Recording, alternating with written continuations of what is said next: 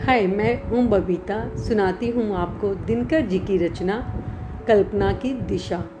वर्षों पहले एक दिवस उदयाचल लाल हुआ जब उषा के आने से मुझे लगा, मन में जो लोहित वासना आती थी, सम्मुख साकार वही है।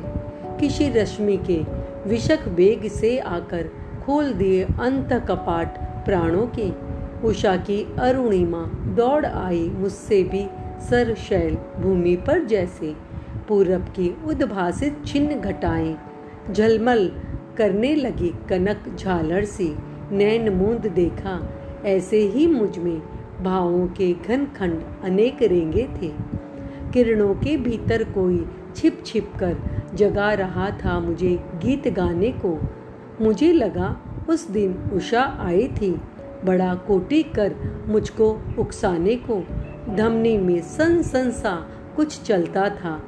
गरम हो रही थी लहू की धारा, गरम हो रही थी लहू की धारा। Thank you